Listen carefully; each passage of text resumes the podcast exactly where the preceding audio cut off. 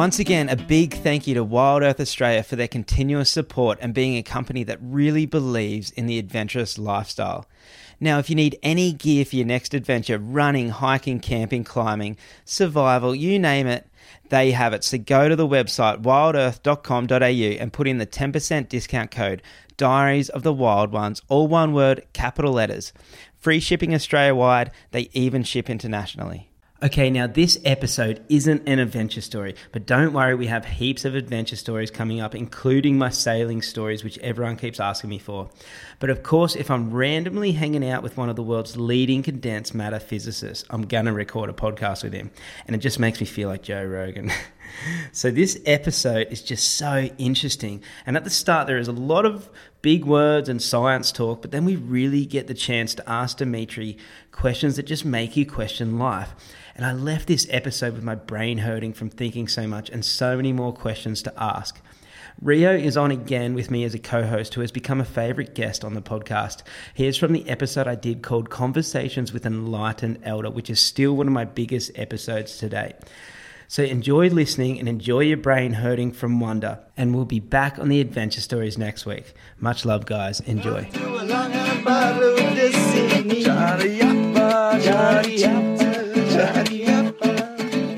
What, what are you coming out about? I'm coming out of my skin.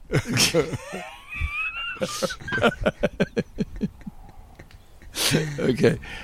So, Dimitri, uh, we've known you for a really long time. You know, probably at least two weeks. Two very long weeks. And in that period of time, you've uh, you've expressed an exi- a desire to uh, tell it all, and we're we're going to give you the opportunity to do it. Today. Today's your opportunity Yeah, to be to able to just um, just get everything off your chest. Just let it out. Today's your bicycle day. It's my bicycle day. I, I don't remember any. I don't remember this instance where I had to express all. Yeah. Um, So, so what why do don't you you, you why need don't you to- ask me some questions about what you're most interested in hearing Oh, or I being had a good, remember that question I was going to ask him? Okay, yeah, this is okay for for you guys out there in Radioland. Okay, is it Radioland or Podcast Land? Podcast Land. I Land. think it's the same kind of land. Sand- I wonder if they're well, yeah. different lands. Yeah. I don't know. If are you-? Or for you guys in Ireland. Isn't Ireland. Ireland a weird name? Because it's like, Island? Are you talking about Ireland, the country? yeah, Or yeah, an because island? it's ire, they're pissed off, and it's a place where pissed off people live. Ireland. I'm really uptight, and I live in Ireland. You know, it's like, is that But are they? Are people? I no, I've met Irish some pretty people, huh? awesome Irish They're people. pretty relaxed, actually. Yeah, I Yeah, they- you I guys think got their a name. I don't think they're pissed off at all. I think Well, they're their just name happy. doesn't betray them, so why did they get that name? I Is it a know. ye old English name? Maybe it was an angry guy that named the country. it's like, it's like, fuck, I'm pissed. We're in He Ireland. was having a bad day. yeah, he's having a rough day. Yeah. So I, I can tell this is a podcast in search of an agenda. No, no, no. We have an agenda. We have an agenda. Yeah. all right. Okay. Tell there me. was okay. There was a question. It's like for everybody out in podcast land. Uh, Dimitri is a scientist extraordinaire. He's he's written a paper with Dr. Goodenough, and he's actually cited on that paper. And Dr. Goodenough invented the lithium battery and won a Nobel Prize. He was one of the inventors of the lithium battery. Oh well, you know, fuck. I mean, that's uh, pretty good. So, he won the Nobel Prize in chemistry. yeah. So, what did you have?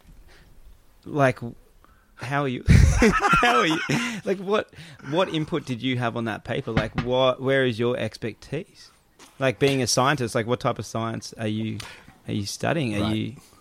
So, so on that paper, actually, on that very famous set of papers by John Goodenough, I had absolutely no, no contributions whatsoever. Um, but the thing that is um, interesting about the John Goodenough stories is about a fellow that was trained as a theorist and managed as a physicist, as a theorist. He managed to bridge the the linguistic gap between physics and chemistry. And physics and chemists talk about sometimes the same thing, but they will express themselves from different perspectives, different viewpoints, using different, somewhat different concepts and different languages. But in the end of the day, it's all about electrons and atoms moving around Yeah. and some sort of potential having interactions between themselves and the environment around them that makes stuff works. And and the thing that was really uncanny about John Goodenough is that he used very simple theories and, and with an uncanny intuition about physics and chemistry, and he made some great discoveries. So my my relationship with John, which is just on a couple of papers, was that he came up with certain theories about uh, um, the conduction of electrons in oxides in the 1950s, uh, and somewhat seminal work, which was largely forgotten. It was largely forgotten for about 40 years. And all of a sudden, um, people started realizing that this class of materials, and we won't get into the details of that, were interesting. Were interesting for a number of reasons. Um, you know, there could be good sensors, they could be used as alternatives to magnetic read write heads and computers, all sorts of different cool stuff. But the thing that they behave oddly, they behave in a, in, in a way that conventional theories just would not be able to capture. And all of a sudden, we're finding these papers by this fellow called John Goodenough that were written in the 1950s. That, Like, how did you had someone heard of the papers? Like a well, yeah, theory you- came you- up and pop someone up was in like, literature in literature searches. Yeah. You know, you will do a literature search and you say, okay, what's the earliest paper in this compound? And you'll find all of a sudden John Goodenough was there. He had most of that stuff figured out.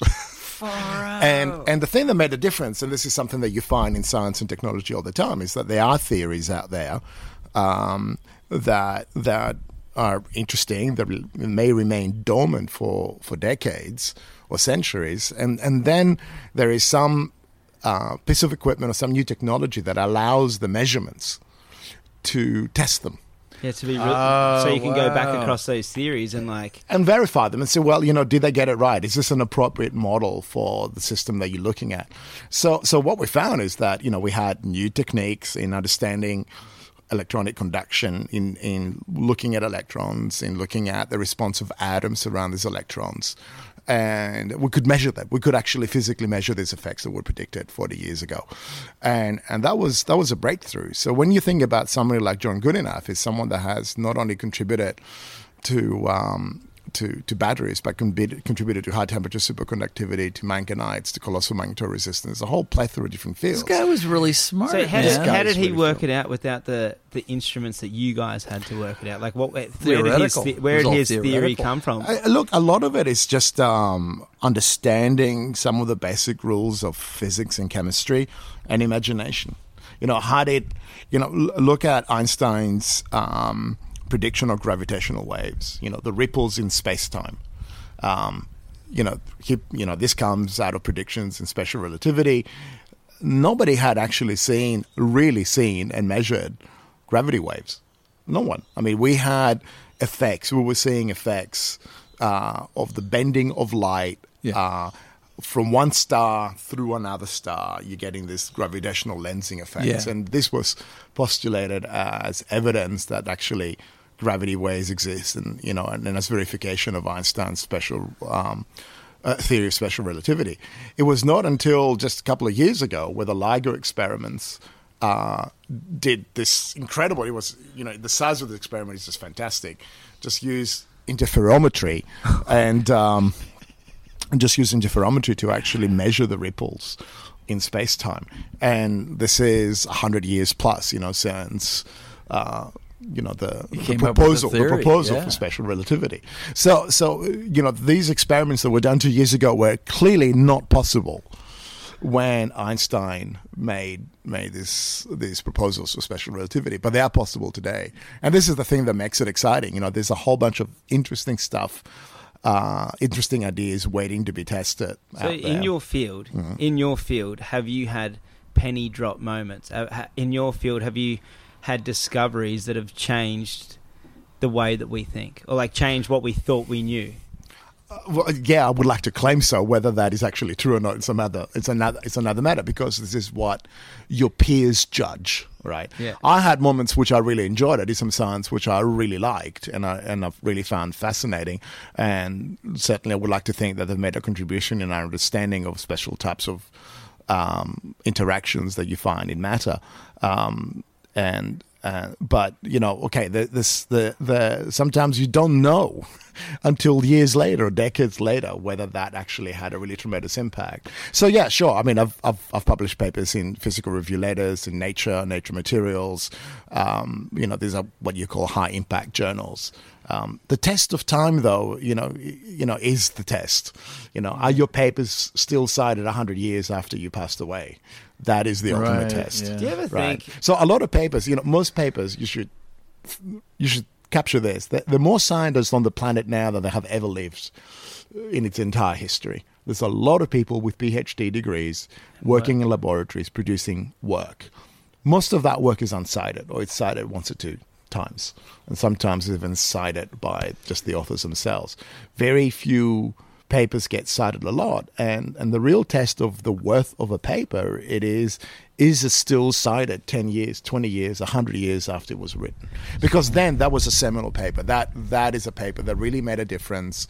It's the source material. People mm. always go mm. back to that. So then, with what you know as being atoms and the relationships with at- atoms to like how they how atoms react, right? On all the information that that you know and that you've studied, is it safe to say that it's still all theory? Like, as in the laws of the universe and the laws of like what we know to be true. Is this still just theory?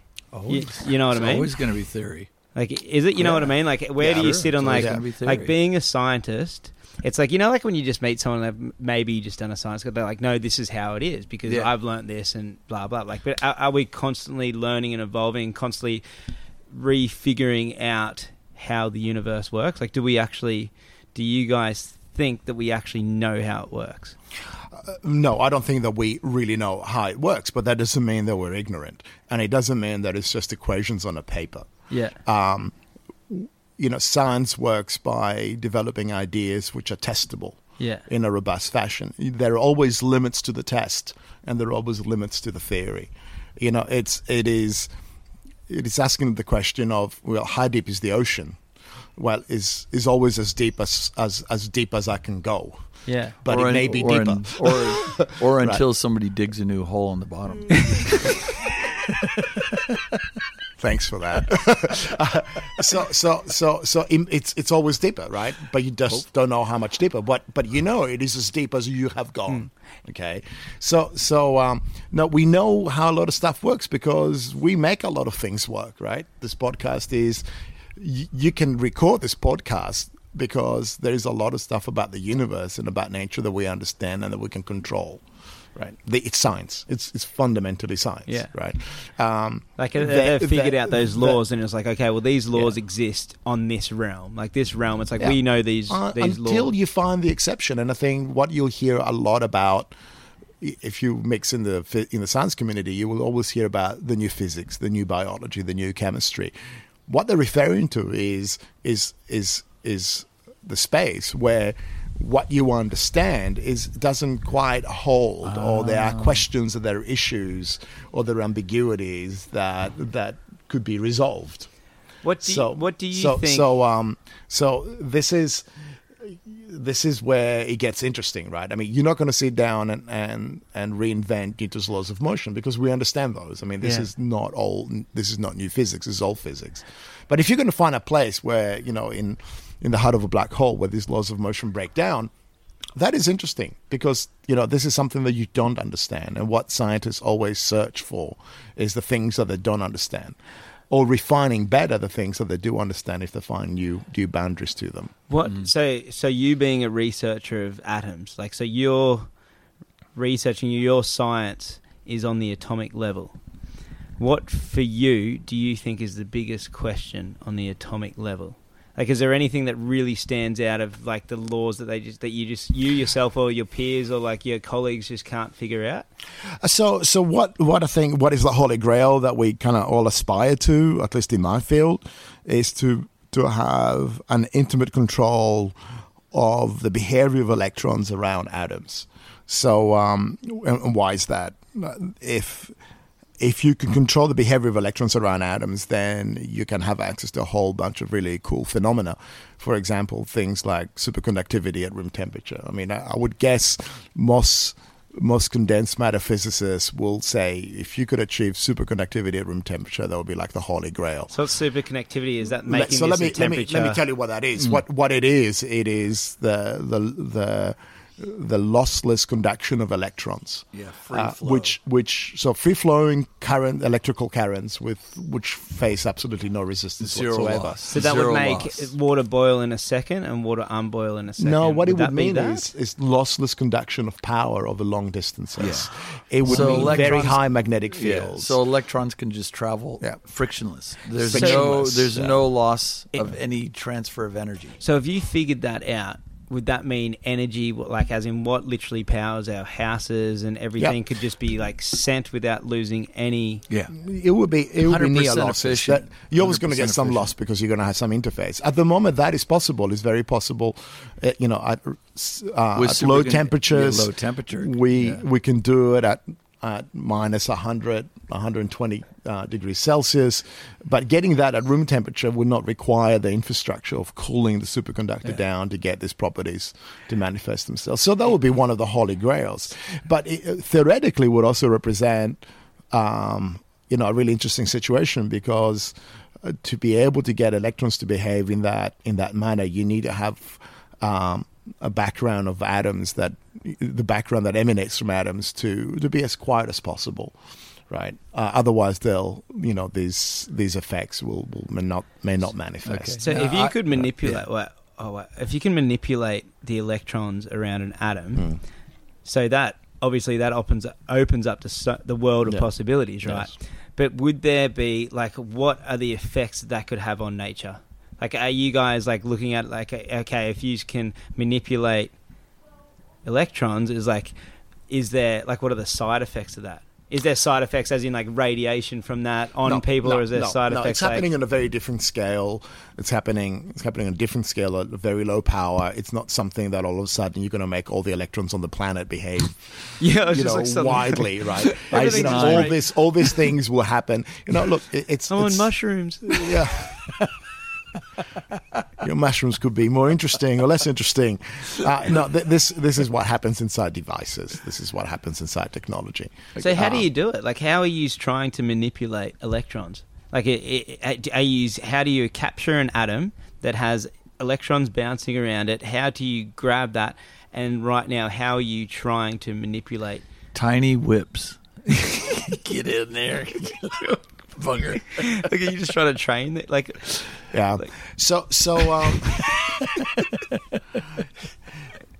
you can do it in many different ways, and it's been done in many different ways. It's been done anywhere from what you will call Josephson junctions.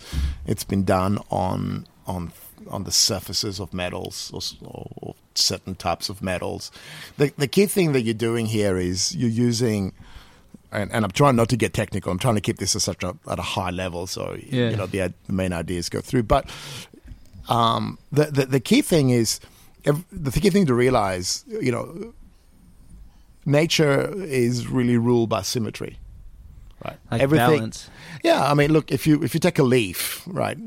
Usually there is one one axis on that leaf that is more or less the leaf is symmetrical around that axis, right? It has the mirror image one side to the other, right? You know, that's symmetry. That's a natural symmetry that happens in nature. Right? Yeah. Like There's- us having two arms and two Us having two arms, yeah. Split them down Um, the middle. You know, you know, there is there is the symmetry on in nature on many different scales, on the you know the scale of a leaf, but it's also on the scale of atoms.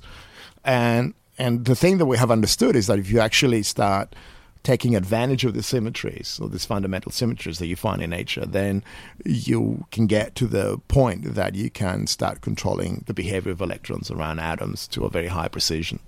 Um, so part of it is can you sit down and and lay uh, a film which is one atomic layer thick, or can you sit down and make a dot which is just only a few atoms?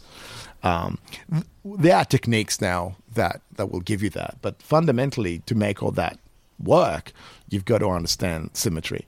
And you've got to start developing tools to manipulate that symmetry. And we're getting close. I think we're getting, you know, there's some um, developments in, in fields. If you want to look this up, topological insulators, um, for example, where where you are utilizing symmetry to that advantage, and and you start having great control over the conduction of electrons, uh, and that has a lot of possibilities from you know quantum devices to memory storage, quantum computing, normal computing, uh, et cetera, et cetera, et cetera. So, so that's that's one of the new frontiers. It's and just to go just a little bit deeper and, and not to lose everyone, it's not only the charge of the electron that you worry about; it's also the spin of the electron. Um, an electron has a magnetic moment, So and and you can control that. Actually, a lot of the new technology is all about controlling the spins of the electrons. Mm. So manipulating in a way, do you use that by like my magnetic charges or something to Yeah, like it's yeah, spinning one way yeah, and then you put a magnet on it to try. Let's make it spin the other. Now, because everything's in symmetry, but would you? In, in, in the quantum world, would be spinning up or spinning down. Right. Yeah. So, to do it in symmetry, do you have to do like two electrons at a time, like opposite, or like do you, You just do it one electron at a time. And it'll manipulate the other one. Because it has Symmetry, the symmetry, the, the, symmetry of the electron is in the fact that it could be spinning upwards or spinning downwards. So what if you change one electron? If you just manipulate one, will the others just mimic it If if they're in what that you one would, field of an atom?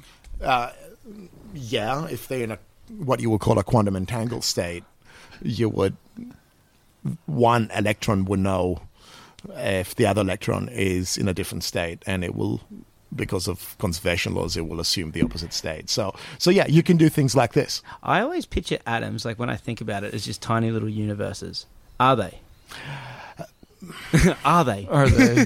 what would you have to say Um, about that? this is this is not Men in Black where you can open a little thing and there's a whole bunch of race in, inside of a little Well, of a could little it, box. could But- it keep but- getting but smaller yeah, and look- smaller and smaller? look, like the- universes get smaller and smaller and smaller? Yeah, like a the universe have in atoms. terms of if you talk about a universe in terms of interest and complexity and wonder, uh, every atom could be its own universe. Right. I mean, we, we often in, in, in the world of condensed matter we will say, you know, lithium ion or lithium cobaltate.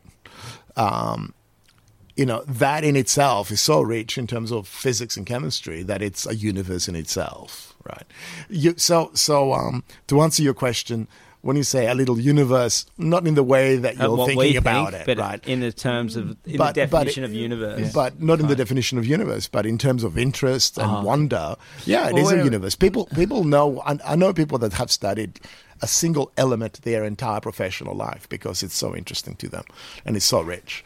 Um, and and, Well, and you need these people because they dig deep into the details. And, Could could the could universes go in both directions? From like, let's say we're here right now, we're a universe, right?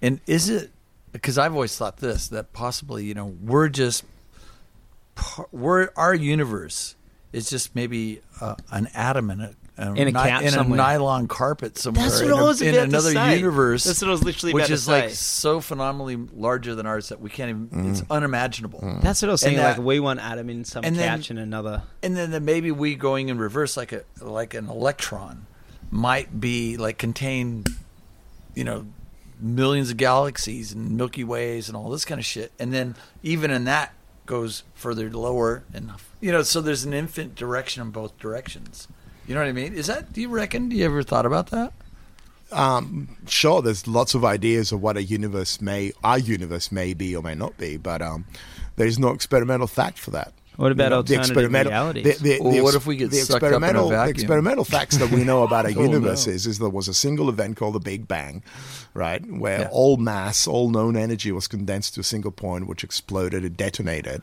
and and, that- from that Big Bang. Uh, planet, uh, stars and planets and dust came into being, and this is the universe that From we where? understand. So What that before the Bang? the the big existential question is you know where was that stuff from, and science doesn't offer an answer to where that stuff came from, all that energy, all that matter to begin with. What Yeah. you know, what about that alternative generated? universes? Like There are, there is You know- string string theory, which is one theory that it, you know was very much into vogue. Um, well, I've done DMT. talks about talks about multiple universes, but that You know, that is a theory that is just has not been proven. They, it's I've not got a testable. question for So, you. so in science, it's not about speculation. You know, and if I'm going to sit down and wear the scientist hat, Yeah. you know, I, it is not about speculation. It's about what can I measure it? Can I see it? Can I get any evidence and any proof for that point of it. view? And Yeah, I and, and I don't know of any evidence So do that would suggest to uh, uh, it would suggest multiple universes. At least I'm not aware of any credible evidence. I have a question for you, right? Okay, I've thought about this often since since I've known you for so long. Uh, what's the biggest fuck up you ever had, and no one knew it because you were smarter than they were? Of course, I will never admit to that. No, you just kind of hint around the edges. I don't know. I've forgotten it. I mean, the best things about these big, big screw ups in your life that you don't want to admit is that you want to forget them, and you do. Well, yeah, but I mean, eh, well, you know, off the record, we won't tell anybody. Just like, just like, just All like. right, so, I- he's, so I will own up. I will own up. I did write a paper, and I claimed a certain symmetry for a certain compound that ended up being wrong. did, Did do anybody find out? Yeah, Oh, so yeah. that's Friends of mine find out and call me and said, "I think you screwed up." really. and Yeah, they were and the right. first and they, part they of were your absolutely equation. right. The the I, you know, it was it's a subgroup of the symmetry, which is correct, but it was You didn't carry group. an Yeah, you you make mistakes. Science is making about mistakes, so- and you learn from your mistakes. So you being a science mm. scientist and being a scientist on like the atomic level, right? So you were just saying before, it's like, so as a scientist, you look at like life and the universe for what you can measure and make sense mm. of. So what about spirituality? Like, do you live a different life from your heart compared to your mind? Like, do hmm. you have like other beliefs or like things that like you see? Like just before, how we we're talking about alternate realities, and then I slipped in as a joke. I was like, oh, well, I've done DMT before, or like ayahuasca. You know what I mean? I was like, Yeah. and in Yeah. that, I felt like I went to alternate realities. It's just like, and I often wonder the connection there with science and this connection with the spiritual world of like, you know, like this oneness through maybe not oneness is a word, but it's like the atomic level, right? And it's like we are all atoms and we're all made up of atoms and everything's energy and everything's interconnecting with everything. And it's then like, so then when you're measuring that as a scientist, then when you have like these Buddhists or these monks, or these spiritual people saying like when you get yourself in tune with this science, it's like you can manipulate that through your own mind or like you can be more connected to that through feeling because everything is just atoms bouncing around and like doing the same thing and like it's just energy and like where do you sit on like that really would you say like really far left like you know that spirituality to the to the science like where are you at with the science of all those things Right. Okay. Good. Um, good question and some interesting points to make there. Um, scientists are people, and but but science is a, if you like, it's it's a way of thinking and looking at the world to be able to reach conclusions which are robust, like rationalization rational rational conclusions which are robust and testable. Okay? Yeah. Uh, science is not a religion. And science contains no path to spirituality. You've got to you've got to see science for what it is and not for what it isn't. Okay? But people do science. People are scientists and um, there there is often often there is a temptation or there's a push to connect the two yeah and what happens there is the the the work of a scientist looking at the world, you know, through the scientific method, gets mingled up with the faith of a scientist. or like the ideology of something The faith, Yeah, whatever okay. faith, whatever belief, religious system they may they may aspire to or, or, or follow. And faith is not science. yeah Faith is not about science. Faith is about blindly believing in something Yeah. unquestionably, okay? Yeah. Because in your mind, in your heart, you accept that to be true. And that okay? would be- so, so faith, in a way, kind of violates or goes against the premises of science because you know faith is not testable to the way that a scientific theory is testable. You can't make a measurement. Well, I mean, I can I can test someone's faith by saying, you know, jump uh, off a re- bridge you know, jump jump jump off the cliff, and if your faith you know makes you think that an angel will swoop down and and and and, and save you. You know, we, we can test that, but that's not really But what we're talking like- about. kind of valid like- So so so know? so, but but you brought a whole bunch of points in in in, in your question. Um, in terms of spirituality, you, you talked about people that obviously have a lot of influence over their bodies, right? They they can control their bodies to incredible levels, right? Yogis that can bury themselves and be get dug up after a month, right, and they're still alive because they can control their metabolism, right? Um, and yes, you can talk about those effects being to the level of electrons and atoms and having that finite control. Um, but ultimately, there will be a scientific explanation into exactly the mechanics Yeah. of how they can have that level of control. Yeah. Um, but uh, through spirituality or through discipline, and you can call it many different things, they have managed to achieve that. And I think what these people show to us is the the the limits that we can drive our bodies and the limits of what scientific understanding provides for us. And the thing that you learn about science, at least the the first the first one of the first classes I did in physics was about understanding uncertainties when you're making measurements. That means in the big picture means you don't always know everything and understanding the limits of knowledge but also accepting the limits of where you actually have no knowledge. Hmm.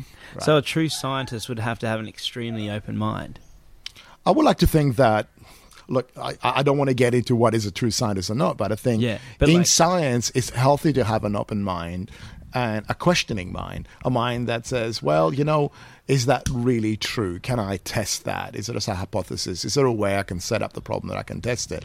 But I, I think it would be dangerous for a scientist to always say, well, I know absolutely everything because I know that not to be true. And I think most scientists, working scientists, will accept that there is, if you knew everything, if, if, if science knew everything, there'll be no job for scientists You know, when- you know because there'll be no new things to understand, right? Yeah, you know when you walk into a room Mm. and there's someone in that room that maybe is like extremely grumpy or angry or something, right? And, and you and you, you feel that.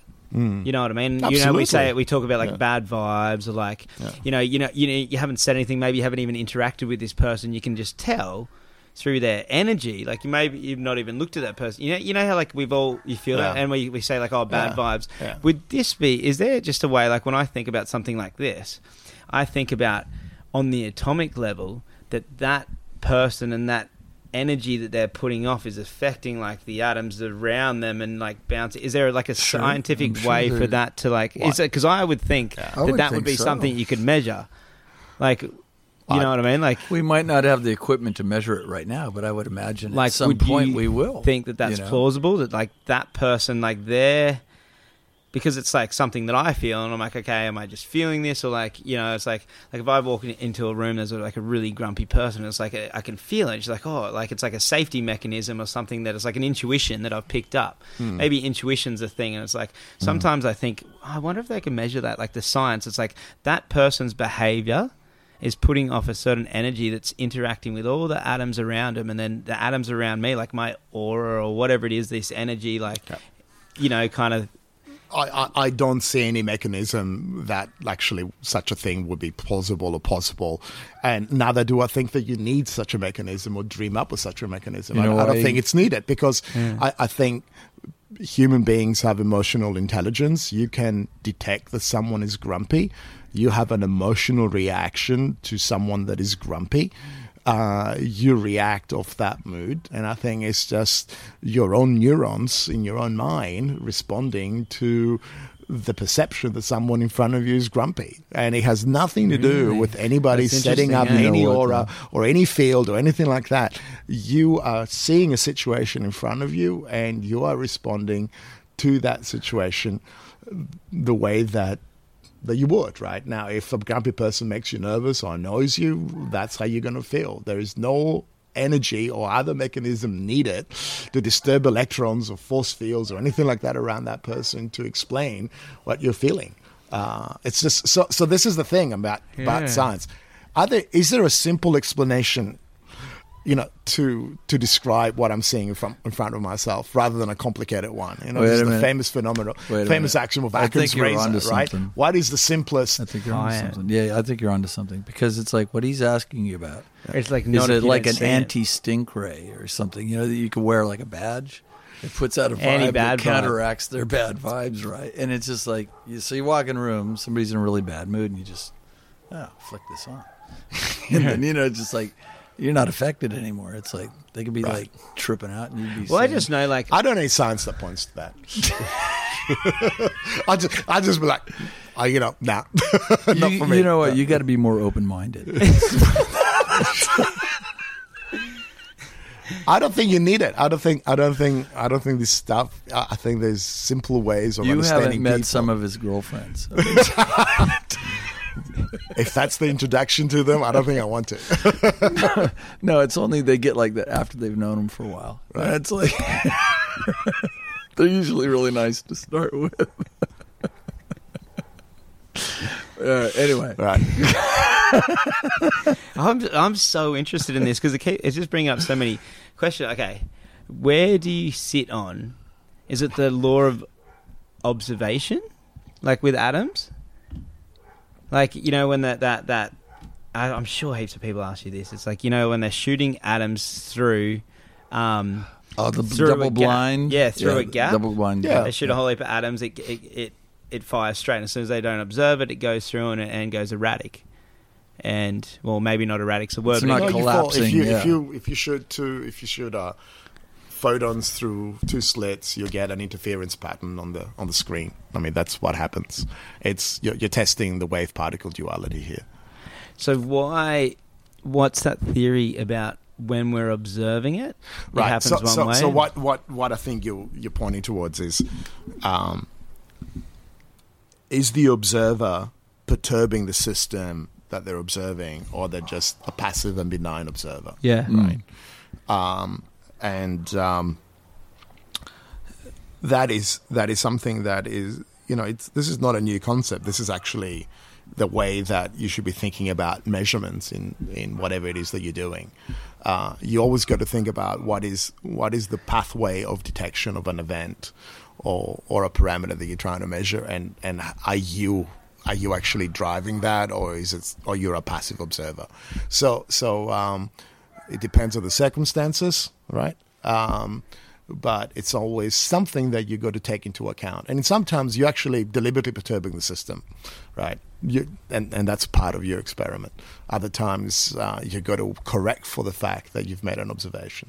But But, how- but how there's always be? the, the fact that you're interacting, the fact that you're interacting or you're measuring something, it means that something is interacting, whether it's interacting Yeah, always is. ha, you know, But strongly you or influencing likely it? is, is, is How do always the you debate. how do you interact strongly or lightly though? I mean, Like, observation's observation. Like, how are you influencing it?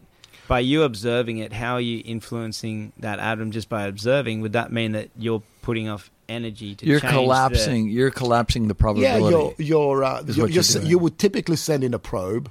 You know, you would send in, you know, a beam of light or perhaps some electromagnetic radiation. You would deliberately do something, and and that action will have an effect on the system. that like you're looking at. unconsciously out of my body of just observing at something. Look, you know, the, we detect neutrons, for example, by getting them to interact with helium atoms. When they interact with a helium atom, they meet an electron. You measure that charge, and and you say, okay, if I measure a charge, then I know uh, a neutron has passed, you know, through my detector, right? So you never see a neutron directly. You see a neutron by the the the charge that it has caused right? So so this is actually very typical in a lot of types of measurements okay?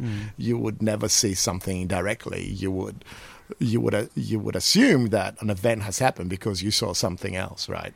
Uh, so so it, you recorded it, but you actually didn't see so it. so know, so, yeah. in, in certain you know in certain realms of quantum physics this is actually a real issue. And and yeah you do affect directly the outcome of the experiment by the fact that you have observed it i mean but that's something that you design for or not If- right right I, This- I- it's not a look at air I- right here. yeah. like just around my hand, like like just just around me right now in the air in Yeah. the space around me.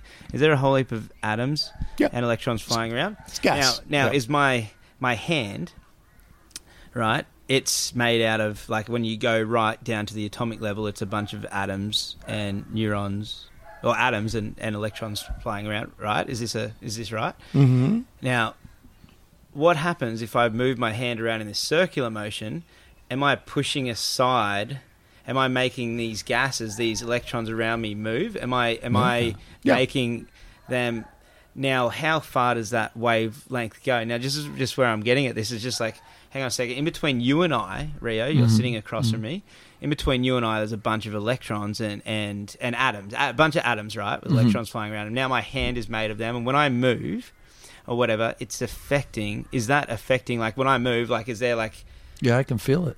no? But it's just like, is there a way that like I'm just saying like on a level like mm-hmm. that I'm moving this and it's just a wavelength and it's like you know kind of like the breeze going around. Yeah, you're Am I- creating Totally. a pressure difference, and you're feeling Totally. the pressure. I mean, I'm feeling the breeze on my skin right now, and I'm just feeling the flow of gas, you know, through my skin. The fact that actually cools me down. It takes energy away from the surface of my skin, right, through these collisions, and I'm feeling that I'm being, you know, cooled down. So you're measuring pressure differentials. So- right? you don't always, you know, you don't always need to run to the picture of electrons and atoms. You know, the Yeah. you can always describe things on a different scale, which is much more of a collective behavior, and that's more convenient, right? Um, if we were talking about sucking out all the air out of the room, right, then you start, you know, you, you want to be measuring the single, you know, last molecule that comes out of the room as well. Are, atoms Right. intelligent? Like uh, where I'm getting at when I'm thinking this, I'm thinking this in like such a deep level. I'm thinking like, I wonder if me moving my hand like this, right? There's information uh, in my Oh, atoms that make up my hand, yeah. right? And then when I move these ones, it's like they've connected to these other atoms and like moved them. But I'm wondering if there's been an exchange of like intelligence there. And so by the time that those electrons move to you, it's like I'm wondering if you, or the atoms, it's I having mean, a one of your atoms, yeah, like almost, end up Yeah, like getting information from that. I'm just kind of, I'm still kind of stuck on the the bad vibe thing because Yeah. like, there's so many times I walk into a room and you're like, you haven't even met someone in the room, you just know they're in a bad mood, and you're like, oh, yeah. and then you start stepping lightly, and I I just often wonder, it's like, how am I picking up on that? Like, how am I feeling that? I'm like wondering, is like, is it there something they're putting off? I'm just wondering if there's information but, going. But, I think air. you should be looking for answers in neuroscience as opposed to in physics or chemistry. Yeah, right. So not the not the quantum. Uh, Not the quantum world. I mean, it, I think it's it's you know perhaps there's quantum stuff happening in your in your own brain, and, and there is charge transport in your own brain. But I think it's about how how quickly do you read a situation uh, in front of you emotionally, if you like. I mean, there, there, there, there's a lot of interesting results in neuroscience that that talk about. Um, you know, talk about fighter pilots or, or, or, soldiers that have made very, very quick decisions life or death decisions that they did that on very very little information. You know it's Yeah. the it's the guy that fires up the anti-missile system on no information that a missile was heading towards him right? And you know why did he make that decision right? And and when you start looking at the responses uh, the human brain is very good at picking up small subtle differences and and you know you may want to call that intuition you may want to call that gut feeling but you know it gets processed as emotion Yeah. but and then but- the emotion is the gut feeling. but Yeah, but yeah. but the the the emotion is the outcome of of some detection of something that was just not normal or Yeah. something was out of the ordinary right uh, and there's some you know there is there's actually a number of books on neuroscience that are written about how emotions are the output of computations or calculations that your brain has made and, Yeah. and you call that a gut feeling so so you walking into a room with a whole bunch of crazy people that have the bad vibe is your brain surveying the room seeing you know there's a whole bunch of grumpy people you know they will And be reading the expressions on. Oh, the expression in their faces they'll be reading their you know the their body subtle language little- you know all these subtleties that will process that really fast. And you're going to get the output of that process of that process. And then that comes down to you feeling uneasy and saying it's a bad vibe. No. There, there is so so there are answers to your questions. It's just they may not be in physics and chemistry, but they may and be in some biology. But that's biology because this then when you said that, I, I kind of think it, thought about because then suddenly when your body picks up on those subtleties, then there's a chemical reaction that goes on that puts you into Yeah. fight or flight mode that then lets you Hmm. secrete adrenaline or like something to, you know, react to those situations. I, I wanted But to ask you a question about premonition, and it's co- uh, the concept of time moving in both directions. At the you know, time moves both forward and backwards, right? It's kind of like it it literally has to. It's it's the way Why? E equals mc squared. It's just like it's an equation. There's no time direction in it though. And what my question is is I've been t- well. I read this article one time, and it sounded really interesting to me. It's like there's what they were trying to say is that there is no such thing as a premonition. It's just that time, since it goes in both directions, we actually understand that time's going backwards at the same time. So it's coming, bringing us information from the future, and telling it to us now, and then continuing on. You know, that so time is moving. The way Oh. we're programmed, we think of linear time as only going in one brain hurt. direction. But it's like there's, and in Yeah. this and in this article, it was really interesting because people were saying, where they were describing buildings that were being built, or they described a building, right? And then, like 20 years later, that building got built exactly like they thought it would, exactly as they described it, in the same place where they said it was going to be, and everything else, where they had this premonition about this building, right? And it was just like, and they they gave all these different examples of like, Like, all those uh, weird things of, the Simpsons episodes. well, yeah, no, no, no. This is kind of this like- is for real, man. No, no, but you know, like how they had all those episodes of like, Yeah. like um, oh, um, Trump being the president yeah, of the yeah, United exactly. States, yeah, and then yeah, yeah. ten years later, yeah, hang 10 on, years like, later what? it happens.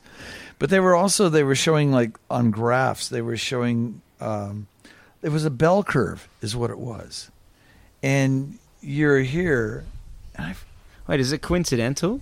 Like, how much of that's coincidental? Like, well, it- well, no, this is what I. But what I'm trying to ask him is, does time move in both directions, and does this have anything to do with premonition? And in it, they were showing a graph of a bell curve, and they were measuring something random, random number generators or something like that. And what they were doing is they were finding out that, like around a bell curve, there was more variation in the random thing than what it was supposed to be, right? And it only happened in that particular time. And they were saying that explains why time is going in both directions and why we do get premonitions because we've already experienced it. Mm. Well, you know, the, the thing about premonition is, at least in my experience, and I had premonitions. I had premonition when my father passed away. You know, there there are always premonitions up on on on um, on events that may have a really big impact on you, right? Um, so, I I know time moves forward. It's very difficult energetically or thermodynamically for time to move backwards, and it will have incredible consequences if that was the case. Um, why do you have premonitions about, say, your your family member passing away? I have no idea. That you have them, you have them, right? Hmm. I'm not going to deny that. We all had that experience uh, if you but but but do you do you need the, the thing the thing is that uh, we a lot of people want to make science out of everything Mm. right. Do you need to? Well, I want a time machine. you know That's do- why I'm asking so- this so- question. but yeah but wanting a time machine is a different thing as to why do you have premonitions okay? And i don't know if they're connected but do you always want science to answer everything?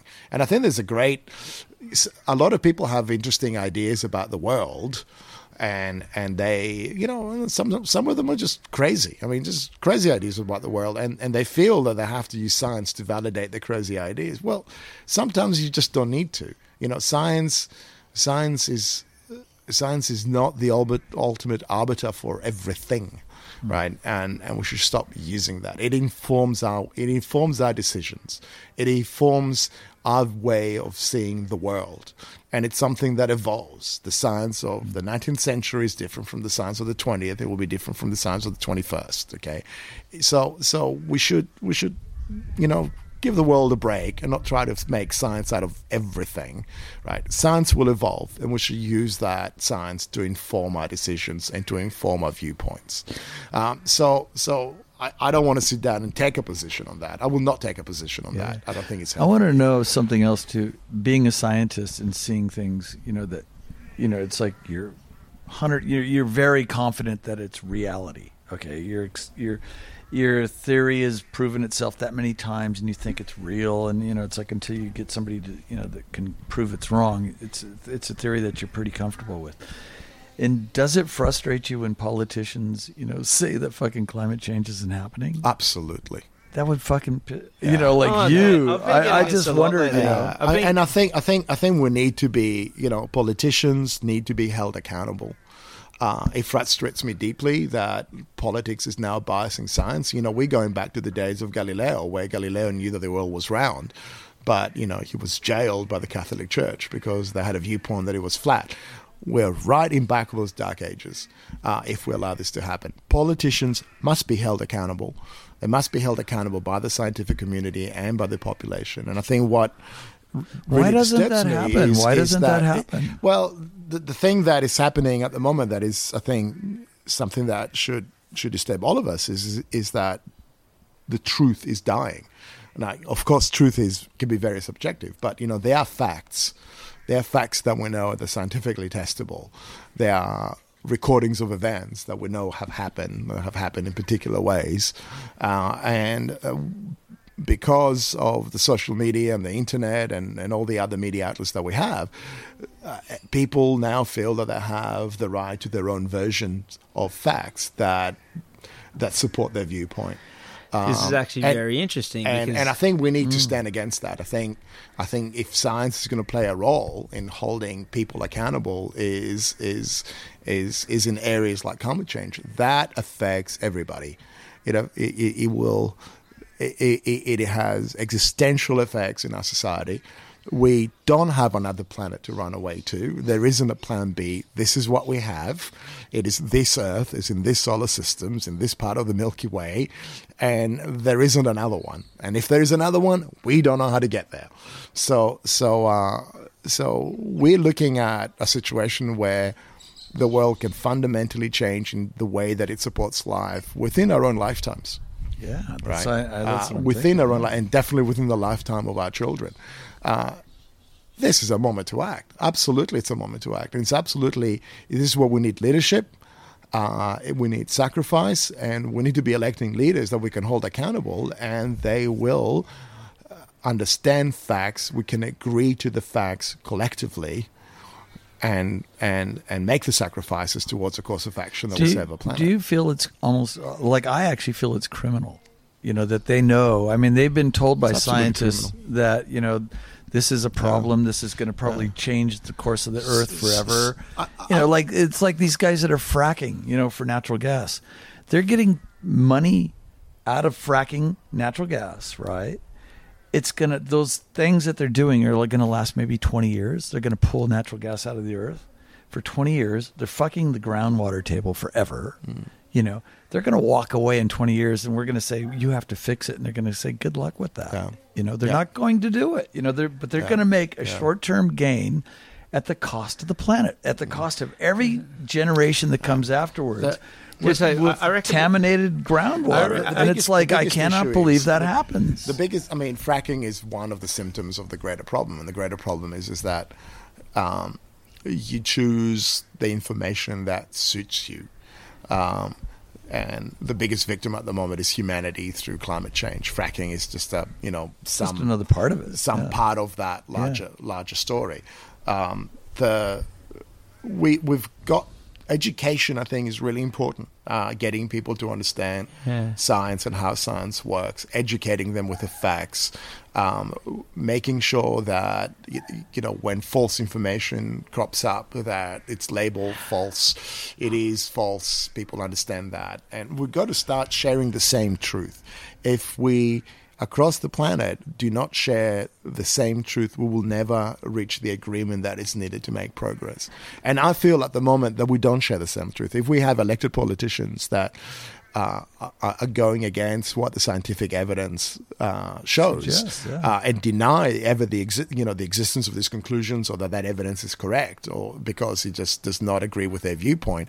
I think that's something that we should be holding people accountable to. We, we, we hit a little charge word before, and it's like one thing that I've noticed with how society is now is like that.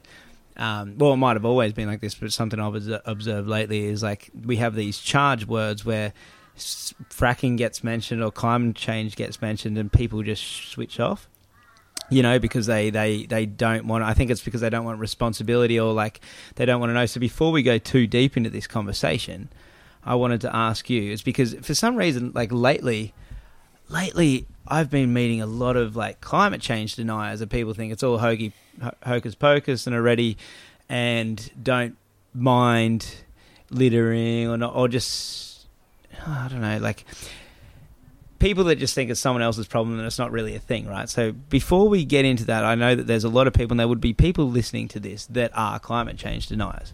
So before we go into this conversation, I just wanted to know what you would say to a climate change denier to Oh, change their mind. Yeah. from Uh, a yeah. scientific point of view. Because it's like I had some people talking. I was sitting around a table um, at Christmas night actually, and everyone started talking about the hocus pocus around climate change, and it's always the same thing, like oh, like the planet just goes through stages. Whatever, we'll be fine. It's always been fine. And I just and I I, I made one comment. I was like.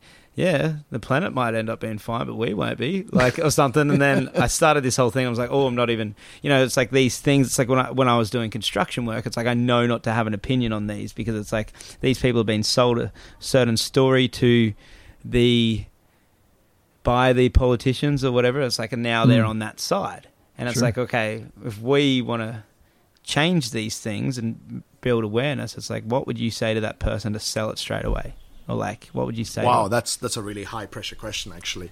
Uh, the the thing that does it for me, and I have looked at the evidence, and I have asked the same questions myself. You know, how do you tell the difference between the Variation, natural variations variation, that- that cycles the and stuff has like gone that. through over th- millennia versus this? You know, and and, and the thing that. Um, uh, sticks out in my mind as, as as the as the key bit of evidence that alarms me is the space of time changes have been occurring on the planet, uh, certainly through, you know, from the beginning of its creation. The time scale has been measured in hundreds of thousands to millions of years. Here we're measuring change over decades. So, do you mean as in like water temperature, like Changes in water temperature, changes in CO2 content in our atmosphere, the rate of change in, of melting of glaciers, all of these things are happening extremely rapidly at a rate that has never been recorded uh, in, in, in the history of the planet. The trend trends mimic other events that have occurred on the planet, but not over this time scale. It's happening way too fast. And the the thing that the data shows, it correlates beautifully with all the things that we've been pumping out in the atmosphere. So I believe that there is a direct correlation, and I believe that the time scale where you know is is alarming. It and and it rules out what you would call a, a, a natural change in in the climate of the planet. And there has been many recordings of changes in hmm. the climate of the planet through throughout its history. So this is the thing that alarms me. But the acknowledging that there is climate change comes though with the fear and perturbation of how what does that mean for me? Yeah, and is it going to affect problem. me? Is it going to affect me personally? Is it going to affect my family? And is this actually real, or is it some part of some you know liberal left wing, you know, fluffy plot to get me to sit down and hug whales, uh, or hug trees or whatever? Yeah, it's going to affect us. It's going to affect us in a negative way if we don't do anything about it. If we are going to do something about it, it's still going to affect us. The the the choice that we have is. Do we want to be in charge of our future?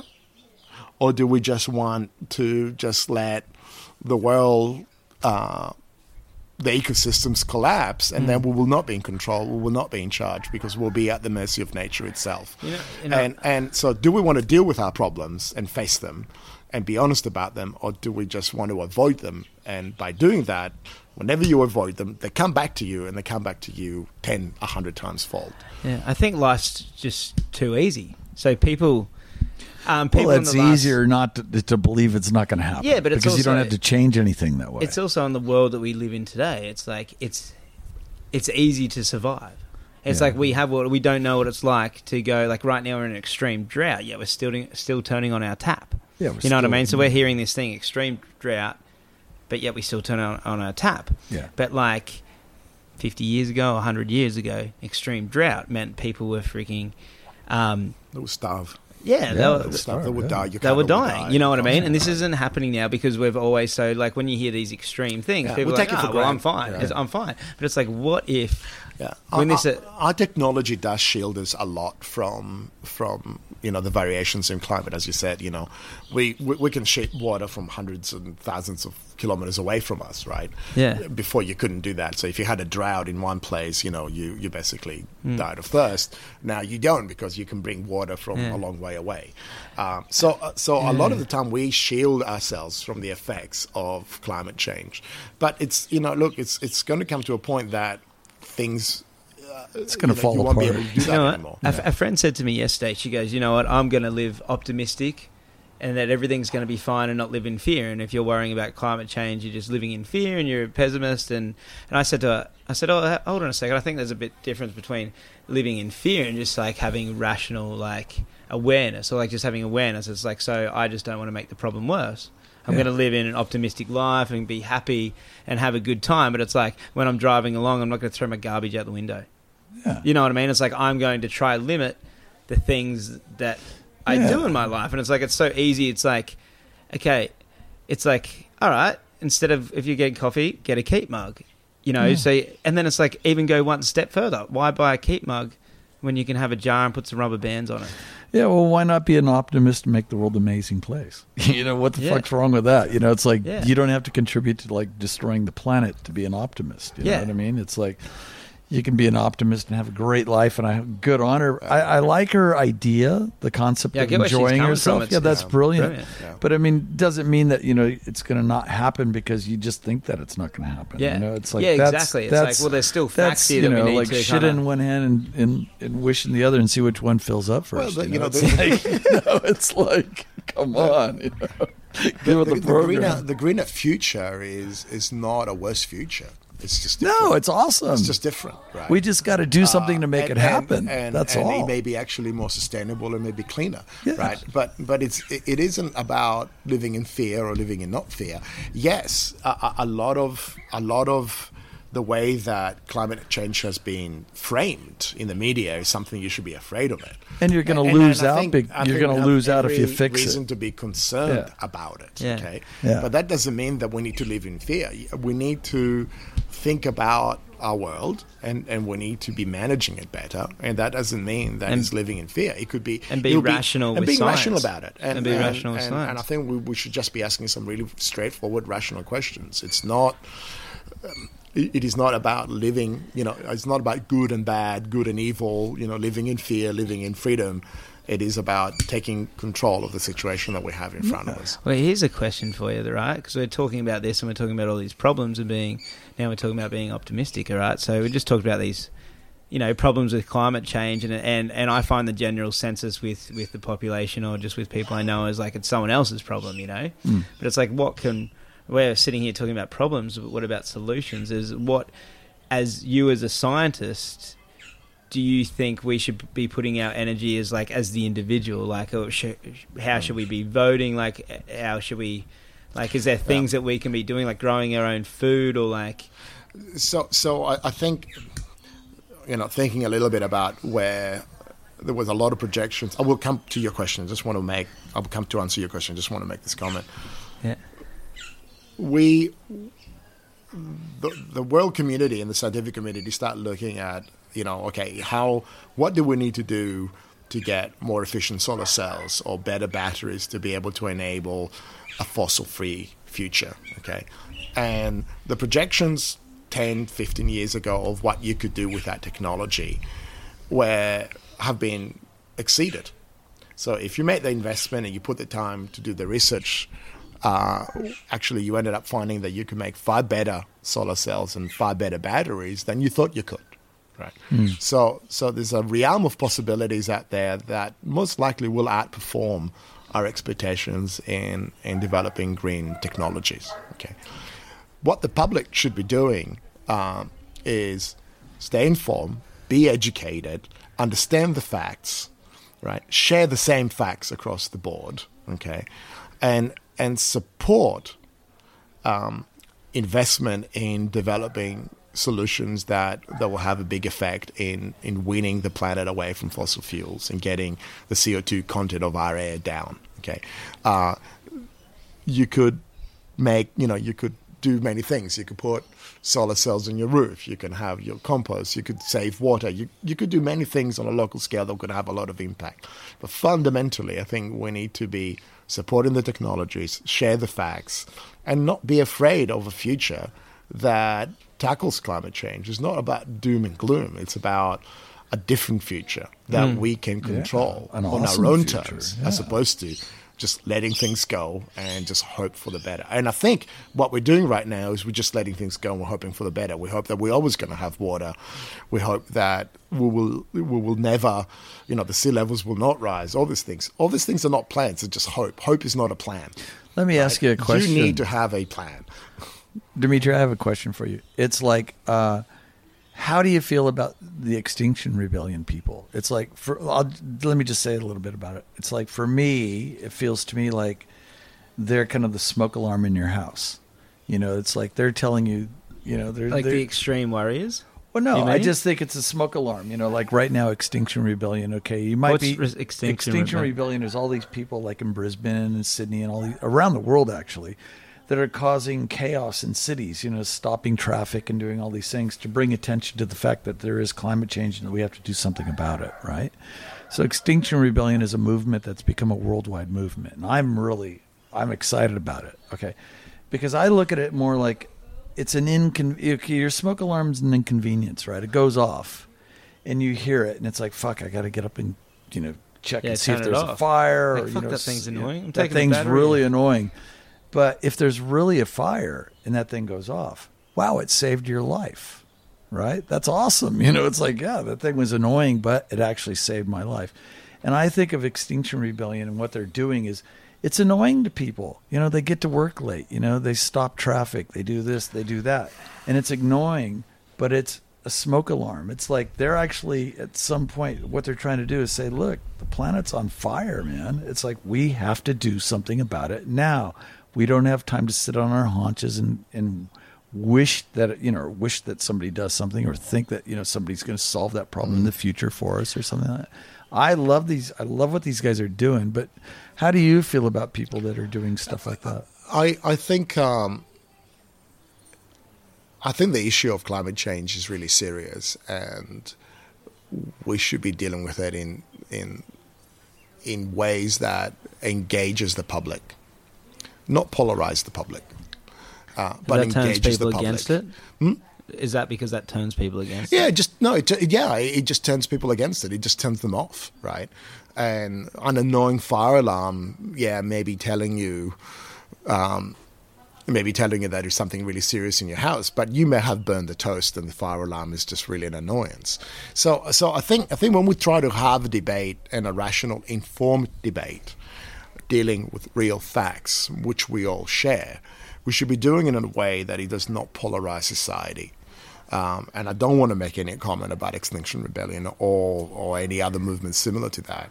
I think at the moment we are lacking the vehicle to have that debate because of the political um, yeah. of the political standing that we have, the political situation we have in a lot of Western countries, that somehow the the the one faction is pointing to the the to um, is polarizing the debate and is pointing to extreme elements of that debate, extreme actors in that debate, to make their point, mm. and, and and that is actually deflecting the the the argument the the debate from where it should be. So you talk about extreme behavior and polarizing behavior of certain actors, as opposed to the real situation at hand.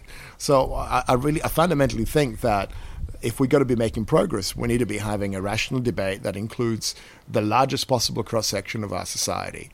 And, and, and, and you've got to go away from actions that polarize, right? Because uh, rationally, people will say either the toast is burning or the house is on fire, to use your analogy. So but you want to have a wolf. debate that says this is really serious and we need to take we need to take care of this. Yeah, but I think that that's been happening for a long time. People have been signing petitions for fucking twenty Yeah, years. sure, you know, but, you know, when you stuff. have and it's like, when you well, wait a minute. Let me just finish. Let me just finish. It's like you know, we've been signing petitions saying, you know, we got to get our politicians to do something about climate change, you know, sea level rising, all this sorts of things. And it's like, it's almost like, okay, yeah, great. Show us your petitions. Okay, get out of here. We're you know back to business. You know what I mean? It's like we don't care. Really, we're not going to do anything about it because we're making so much money out Yeah, of 'cause making. But we elected them. money instead of But the that. next election, we didn't hold them accountable, and we elected them again, and we're going to exactly, continue to but be I but I them think that unless we hold the them but I think that you know like drastic times need drastic measures almost in a way. It's sort of like you know it's like Yeah, like, it's how do you get well, awareness? ju- It's, It's like, like, what do you it's like Sea? Shepherd. You know, like Sea Shepherd. It was you know like you know until you know we've been telling the Japanese don't go down here and kill our whales in the Antarctic. Right? Don't do it. It's against the law. You know we've got the whale whaling association of the world. You know saying it's an illegal thing to do. So what do they do? They they change the rules. They say oh it's just experimental. We go down there and we just get enough whales to experiment on them. So it's not really a problem. And everybody knows that the fucking whale meat's showing up in their door, you know, in their shops, their 7-Elevens and everything else. You know, it's like they're selling it, they're using it, they're doing everything they want to do. And it's an industry that doesn't give a fuck what anybody else thinks, right? And it's like, okay, so finally Green or finally Sea Shepherd goes down there and causes a ruckus, runs into them and stuff, you know, and just does all these insane things to make it actually really, really difficult for these guys, these criminals, to go down there and kill the whales, right? And it's like all of a sudden, it's like, God, thank God somebody did something. You know what I mean? And Because it's kind of like ex- we would have just kept saying, no, you can't do that. You can't do that. You can't do that until all the humpbacks were extinct. And look how much awareness it spread. And yeah, That- and everybody's literally- aware of it. And It's do you wanna know something? I wear a hat that says, you know, Yeah. says Sea Shepherd on it. You know, Yeah, a- a- and you want to know something? And one thing that I've noticed as well is how many whales migrate now. Like as a kid, I've grown up on the beach and watching the males, the whales migrate. You know, and, and it's like now the numbers, like I've seen in my lifetime, a dramatic change. There is a lot more whales now. oh yeah, the You know what I mean? populations come back. They were yeah. always watching, yeah, and it's just like, okay, that is a, that is what what you're saying. These extreme circumstances are a positive ex- example because I kind of get what you mean. You just made a really good point because it's like before, it's like, okay, we'll wait and do it. We'll play it by the books and do it all the nice way until people Yeah. kind of get it. But it's like, no, it's like science. Like it's a bit different when there when there's science. It's like, no, this is actually real. yeah. We need to get awareness quick, and it's like. Right now, it's like it's a it's a time it's a time bomb. It's like where There's people creating misinformation, lying about it just because they're making a lot of money out of it. Mm. And they're just doing all these things. It's obfuscation. I mean, it's like they're trying to hide the truth from us. Actually, know? I want to say something to every person that whenever I talk about pro environment says to me that that um yeah, but I drive a diesel car. Or that, but I drive a car on the road. you know what I mean? I, I love that. Yeah. That, but that. I think comments like that they're definitely not helping because it's so narrow minded. It's just like yeah, it's like there's pros and cons to all the technology we have, and that's what I need to drive a car to live in the society that we have created. But it's like there is other ways in my life that I can limit my impact. Mm. So I was like, I, I really hope that people can stop having that narrow mind when we get into these subjects like this that are backed by science and people like they kind of like want to not take any responsibility and say like when you're like kind of just talking like pro environment or like something to to actually help us all yeah. to be like well you drive a car you know like Yeah, that's a ridiculous thing to say. yeah, I know, but it's just yeah. like that is so common. Like, think about Yeah, that in sure. like, you know, like we hear those arguments all the time. It's just like, Yeah, we're none of us are perfect. We're all kind of screwing it up, you know. And it's like, but Yeah. that's not an excuse to stop screwing it up. well, I'm up. just, I think my point with that is it's just like, yeah, we're always going to have an impact. Yeah. But it's like being aware of the impact that you're having and being aware where you can limit your impact. It's Yeah. like right now with the systems that we have in place, until we create better systems, we are always, and even with other systems we're creating, we're always going to have an impact, right? Mm. But it's like being aware that everything we do is creating an impact, and being aware that it's like there's parts in our life where we can limit it, like as in like bottled water. My, I, my, I noticed my stepdad the other day. His work gives him bottle two or three bottles of water every day, and there's this big plastic bag at the back. And I said to mum, like, "What's the go with this? You know, all these plastic bottles." And she's like, "Oh, he gets them free. He doesn't buy them." I was like, well, "You know, like," and I'm like, yeah, he's, and I was like, "Yeah, but he can still them. just take a water bottle." You Yeah. know what I mean? And like within like two weeks, there is this massive plastic bag out the back filled with plastic water bottles. And I was just like, well, there's one really thing there. Like, okay, that's one person could choose. He could um, buy a water filter. You know, if you, if you don't have the, the money for that, there's like other ways of filter if you want to have filtered water. Yeah. You know what I mean? And you can have a water bottle, and it's going to be cheaper in the long run. Like if you are buying bottled water every day, like you know, it's just like it's going to be more efficient. It's going to be more economically viable for you to make that short term investment. You know, it's like a keep mug, like with coffee, or Yeah, I like love just- that idea, My mates, yeah. I just love my mate. He just said to me, he goes, but even with a keep mug, we've created another product that is still has energy going into it, and blah. Like it's like, yeah, it's still. He said it's it's better than the last option, which was like, you know, um, taking away things that we have to put back into like recycling and, and just being made, but it's still another product that has to be made. And he's like, where he he's a um, sustainable expert um, down in Sydney, and he was telling me where he's trying to get awareness across is with reuse and like where you can instead of like solving a problem with s- starting another smaller problem or like starting another like thing to solve that problem. He's like, try and use what we have. So he's like, instead of buying that keep mug, Mm. he's like, we've got jars, we've got rubber bands at home. He's, he said he's always Yeah. got jars, leftover jars. He said he keeps the jar, and he's like, whenever he buys vegetables or the mail or whatever, there's always rubber bands. So he put he put all these rubber bands around a jar and like fuck it looks cool. But he said to me, this is what he said to me. He goes, idea. but this is the problem. He said to me that he said that things are trends, right? And he says so. His job is to sell. So he has to come up with systems, right, for companies and for the population. That he said the only way to sell systems, sustainable systems, are to make it easier, mm-hmm. like so more efficient and more economic, mm. economically Yeah. viable, right? And then make it trendy. So you know what I mean. So he's ah. like, he's like, yeah, this keep cup. He's like this jar with rubber bands on it. He's like, that's not going to work unless I make it trendy. It's like, I can put this out and put it awareness to the population, but as soon as I get like it a trendy and make it a cool thing, it's like everyone's going to do it. So he's like, that's what he has to sell. He's like, I that's like this, So he's yeah. like, he's literally has to sell to the population for us to be more sustainable. Yep. He has to sell it to you that it's cool. You know what I mm-hmm. mean? He has to sell it to a company. It's like they're just dumping all their garbage in this one thing. It's easy. They just go like, they put it all in there. They don't need to recycle, do anything. They put it there. He's got to f- come up with a system that's going to be more cost efficient for the company to want to do it because then they get the thumbs up, the green thumb. And he said when it comes down to it, corporate business don't really care too much about It's profits, man. yeah, no, he said, but, but all they, they love having that green tick there to say, Yeah, hey, yeah. there, but they don't really care. You know, they're only going to do it if it's cheaper for them, you know, and then they get the green tick, so it's a, it's a win win, Yeah. you know, and I'm sure there's a lot of companies that, don't, that are, are like Patagonia, they're a brilliant company that are, you know, aren't like that. But, Mm. Yeah. but he was saying, like, I just found that so interesting. And it's like, okay, there's science here and everything, but it doesn't matter. He was saying what matters is trying to make it trendy, Yeah. cost efficient, and easier. Because like we're constantly looking for something. So he's got to tell that company, okay, well, what we can do is we can put these bins in this area. So now it's like less energy for you to get there. Now what we're going to do is we're going to have two bins. Now we've set up a third party that's going to buy your recyclables off you. So what we want you, you to do is like split your recyclables. It's now going to be easier. Now you're making money off it. So it's going to be like you know he's got to Yeah, set up yeah, systems like sell this. it, yeah. Otherwise people are just like nah. Yeah, yeah. Well, until we actually start to internalize the cost of production into companies, you know, finances, it's never going to change, you know, because it's like it's they're driven by profits. They're psychopaths, you know. A, a, basically, a corporation is a psychopath. It's it's not even in the bylaws. It's not even allowed to have a moral judgment on stuff as long as it makes money at the end of the day for its shareholders. That it's it's obligated to do that, and if it doesn't do that, you can actually get in trouble as being a CEO if you're not actually honoring that commitment that you have to the- shareholders.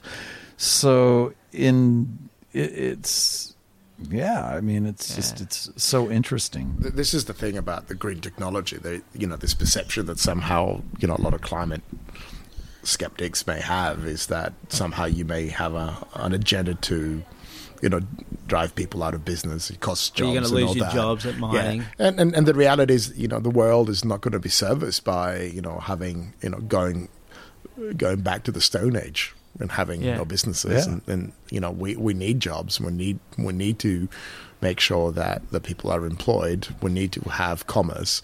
It's just a different way of doing things. Mm. And, and and of course you you've got to market it to people. You've got to sell it to people. Mm. That's why I want to go back again to the you know what I was saying earlier. You need a wide consensus if you're going to be you know, honestly going after saving the planet, you know, you need a wide consensus and you need to have a consensus where, you know, um, people get on board. Doing things like what you describe is a way, great way of getting people on board.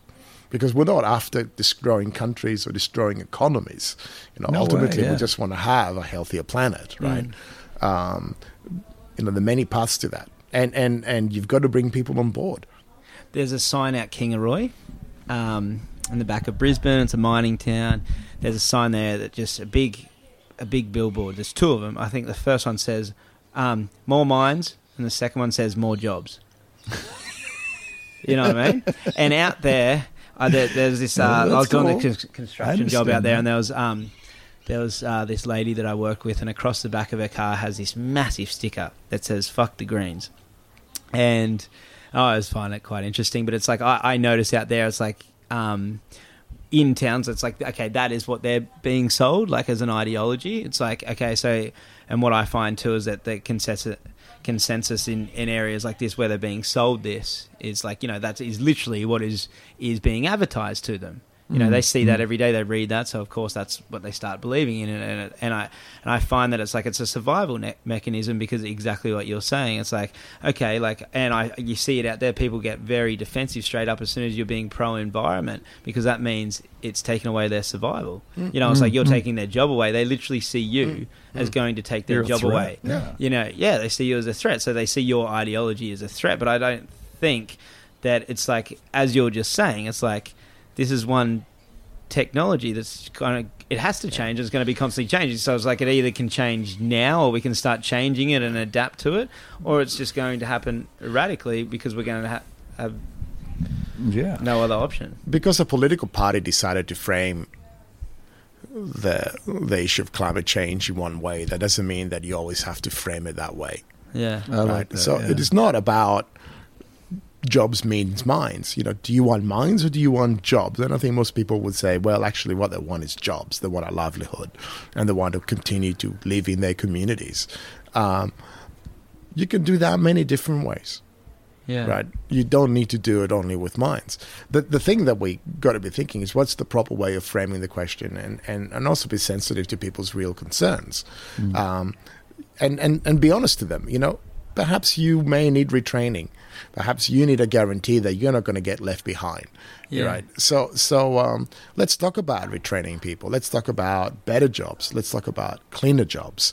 Uh, let's talk more about more rewarding jobs, uh, and and putting a plan and putting the mechanisms in place that actually would deliver these things to these towns. You also don't want these towns to empty right? There are communities there that have value. There are communities there that could be custodians of many different things. Um, so, so you know, let's change the discussion. Let's frame the discussion in much more positive terms, Yeah. as to you know, as opposed to fuck the greens or jobs equals mines or mines equals jobs, whatever. You know, let's let's frame it in a different way. Um, that that is really lacking. I think. Um, for for people that are you know that are progressive and care about environmental issues, you've you got to take the step in looking at the world through these through the eyes of these individuals that find you as a threat. And and, Yeah, and, yeah. and and I and I, I know a lot of Greens, and you know, actually they don't see it like that. It's in a very ideological way, Yeah. and and then it becomes a battle of ideologies. Well, you know, Mm. I see what you're usually you don't win these. there is yeah. never a winner. Yeah, Yeah. I say the same with, with veganism because I really I want more vegans in the world, and it's just like for some reason it's like and and, and a lot of my for some reason as a as a whole I, I see them doing themselves in injustice because it becomes too much about the ideology Yeah. rather than like fact or theory. And it's just like let's bring it back to the animals because you you find people hating on it. Yeah. Okay, we're getting off top- topic now. Yeah. Um, What is the And I need to- topic? I don't know. what know. was the don't know. We're gonna- topic? no, the topic was Wrong we're gonna we're gonna wrap it up. But what I was Oh, gonna, yeah, yeah. I I, cook. I wanted. Oh, we have yeah, to he's gonna cook, cook. I gonna want, make wanted to ask one last question just before we go. Yep. Um, if you were to, you know, like obviously you're you're you're a wise. Um, you're a wise elder. Just like both of you guys are wise. It's like I really Yeah. resent that to be called an elder. I definitely don't feel like an elder. No, he can feel like an elder if He's he an wants elder. to. Right, no, but you it's know, like don't okay, call me an elder. as as someone that's you know like a, a scientist and and and with the knowledge that you've had that you have throughout your experience in life, it's like. Is there any advice, or have we gone through it? Is there, is there any things like insights that you would like? Could be as simple as like check your pockets before you give your mum your washing. Is there anything that you've learned in life that you want to pass on to everyone? Um, yeah. A- Advice wise. I hope wise. it's not that. It won't be that. what's, your, what's the advice you're leaving on? Um, there is only one reality, and it's the reality that we all share. We can we can hide in our own bubbles wherever we construct those, but in the end of the day, there's only one reality, and we share the same reality. And and I think um, for the benefit of our societies and our worlds, and I'm just talking about climate change. I'm just talking about the, the general feeling around the world. We've we've got to get back to having honest, civilized, tolerant discourses and dialogues with each other. And I think that is really severely lacking at the moment. Um, we have retreated in our bubbles, in our comfort spaces, and I think we should not be afraid to um, to venture away from these. And you know, we might get uh, to feel a little bit uncomfortable, we may be challenged, but I think it's very important that we look at the same reality and and participate, you know, in the same discussion yeah. and not in different discussions. So this will be my parting words. Um, That's brilliant. I don't know how Yeah, we're going to do it. that. Uh, I don't know how we're actually going to do that, but but I'm concerned that we're not doing that enough. Mm. You So think as a- artificial intelligence might help us with that? No, no, I think it's about people's minds and hearts. Yeah. okay. And so and, and, and hear that. accepting and accepting science and, and fact of what's Uh, it's not just science, you know. We got to agree on the same facts. That's what I mean about Yeah. accepting the same reality. Do you get frustrated as a scientist? Like as a scientist that studies, like you're studying atoms. Like it's like you, you, you know about climate change. You're studying like the most intricate laws of the, the universe, right? Do you ever get frustrated with like those climate change deniers or Yeah. like just like Yeah, re- very extremely spiritual people maybe where it's like you're sitting here with like equations and fact and like no this is actually is what it is and then it's like i'm sure like you you're, you seem like a really open-minded person so you're you're happy for people to have their opinions but is it I'm happy for people to have their opinions, absolutely, and and I'm not going to sit down and, and say that somebody shouldn't does not deserve them. But let's agree on on the information that we have in front of us. Let's agree on on the measurements and the facts that we have in front of us, and let science yeah because that's what we have to Sci- work with sci- instead of living is- in hope Look, science does Yeah. not have a political party. Science is not a political ideology. Um, science is a tool that we use to inform our decisions, and there's good way of doing science and there's bad ways of doing science. Let's choose good science and let those inform our our priorities and our decisions. And let's do that in an independent and an unbiased way. This is what's not happening at the moment. At the moment, you've got situations where professional scientists are leaving government organizations because they feel political pressure to subscribe to a particular viewpoint. That is actually robbing governments from informed decisions Yeah, totally. and that really concerns me. So, so um, when I talk about not, you know, let's embrace the same reality. Let's let's be factual about this and be driven by research, be driven by data, and ask the questions that emerge from from that information, and not be afraid of that. Um, then we can make progress. At the moment, I feel that we are not making the progress that is needed. Uh, on many fronts. It could be on climate change, it could be on, on social cohesion, it could be on economics, because it's just ideology driven. Uh, we believe in flat Earths. We we are not facing the information in front of us, uh, and and that gives me. If that is what is going to happen That's in our future, that's scary. I, I'm very concerned about our future. Yeah, well, I think- suppose think that is where you become what scared. We, the advances Yeah, that we have made in the last millennia will fall apart into a dark age, and and okay, I don't think that's going to happen, but that is what the danger. It's like is. I, when you said that, I just pictured this guy like driving like 300 kilometers, in, in, you know, in a really fast car straight towards a brick wall, and then someone going, "Hey, if you keep going, you're going to hit that wall and kill yourself." And he's like, "No, I'm not." You know what I mean? How dare you? Yeah, and then yeah. next thing he runs into a wall, and it's just like, hey, it's like you know, so, so, so I this kinda get a what you case- mean. told. This is a case of you know if you ignore reality long enough, reality comes back and it's usually pretty angry. And this is exactly the analogy that you just Yeah. mentioned. If you ignore that there's a wall there, yeah, if we you ignore know, climate change, yeah, it's like it's that, like, oh, you know, reality is going to be really angry when it put brakes arises. on. Yeah. I wanted to say it's like all the bushfires that we're having in Australia right now. It's like all down the east coast, right? Yeah, or all over the place. Perth, you know, even Adelaide. You know, it's, insane. they're everywhere. It's kind of like existence is turning up the volume on you know the con- you know it's like it's like when you're supposed to hear something. here. Yeah, when you're supposed to hear something, you know, like existence can tell it to you like quite quietly Mm. if you're open to hearing it, right? But it, when you don't listen, the volume just keeps getting turned Mm. Yeah. up louder To- and louder to, and louder. to the and that point that you seems like can't what's happening. ignore it. And I think uh, you Yeah. know I'm I'm deeply concerned about those fires that we're having in Australia. Um, Hmm. My heart goes out to the people that have lost lost relatives and lost family and friends and lost properties. Um, I hope that this is a wake up call. We can yeah. do something about this. We can address this. I think- but we have to take considered. and we're going to have to that. remove the politicians mm. that are standing in the way. Hey, when I honest with when I was up in the Arctic, that was something that was really there. It was just it was just such a thing. It's like their way of life has completely been changed in the last ten to twenty years through climate climate change, and it's just such a big thing, and everyone's talking about it up there, and it's just like yeah, because eh, because they've actually seen it. It's like we don't see it as much here, right where we are. It's just hearsay. And so it's able for people to, to deny it.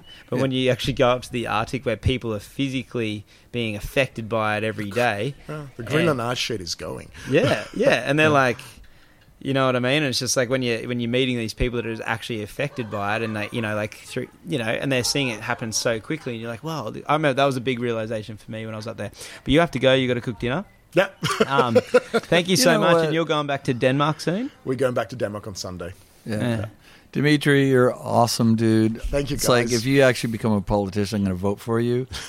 you Not should prepared. do it. But you know, no. Listen, I mean, there, you brought actually a lot of clarity to a lot of different, you know, fields that we're Mm. talking about. But it's like it was brilliant. I That was really just so brilliant, It. just to ponder. It was like you. That was hurting my brain for a bit there. no, it was. It was just like there was. I, I. It was like everything you're saying. You would finish a sentence, and I would have like twenty questions, and I would only get enough time to get out like one, and then I'd see Rio like wanting to ask you a question. I'm like. No, but I need it. like I'm, I'm too confused. You know what? I enjoyed this tremendously. Thanks He's for having been me. staying with us for the last few days, and this is where my brain is just melted talking to him. it's, it's, like- it's been It awesome. was just it was just opening up these world of endless possibilities when you're talking. I really enjoyed this. This was this also challenged me a bit because you know you got me out of my usual comfort zone. Oh, thank you. All right, let's let's uh, go make dinner. We'll make Yeah. it. All right. All right, Love you. Thank you.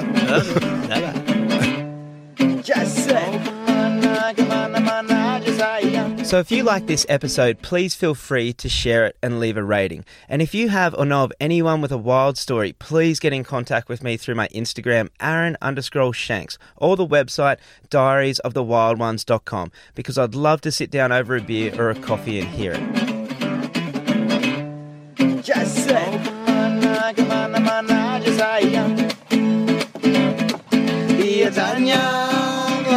anakku sayang Dari apa, dari cinta, dari apa?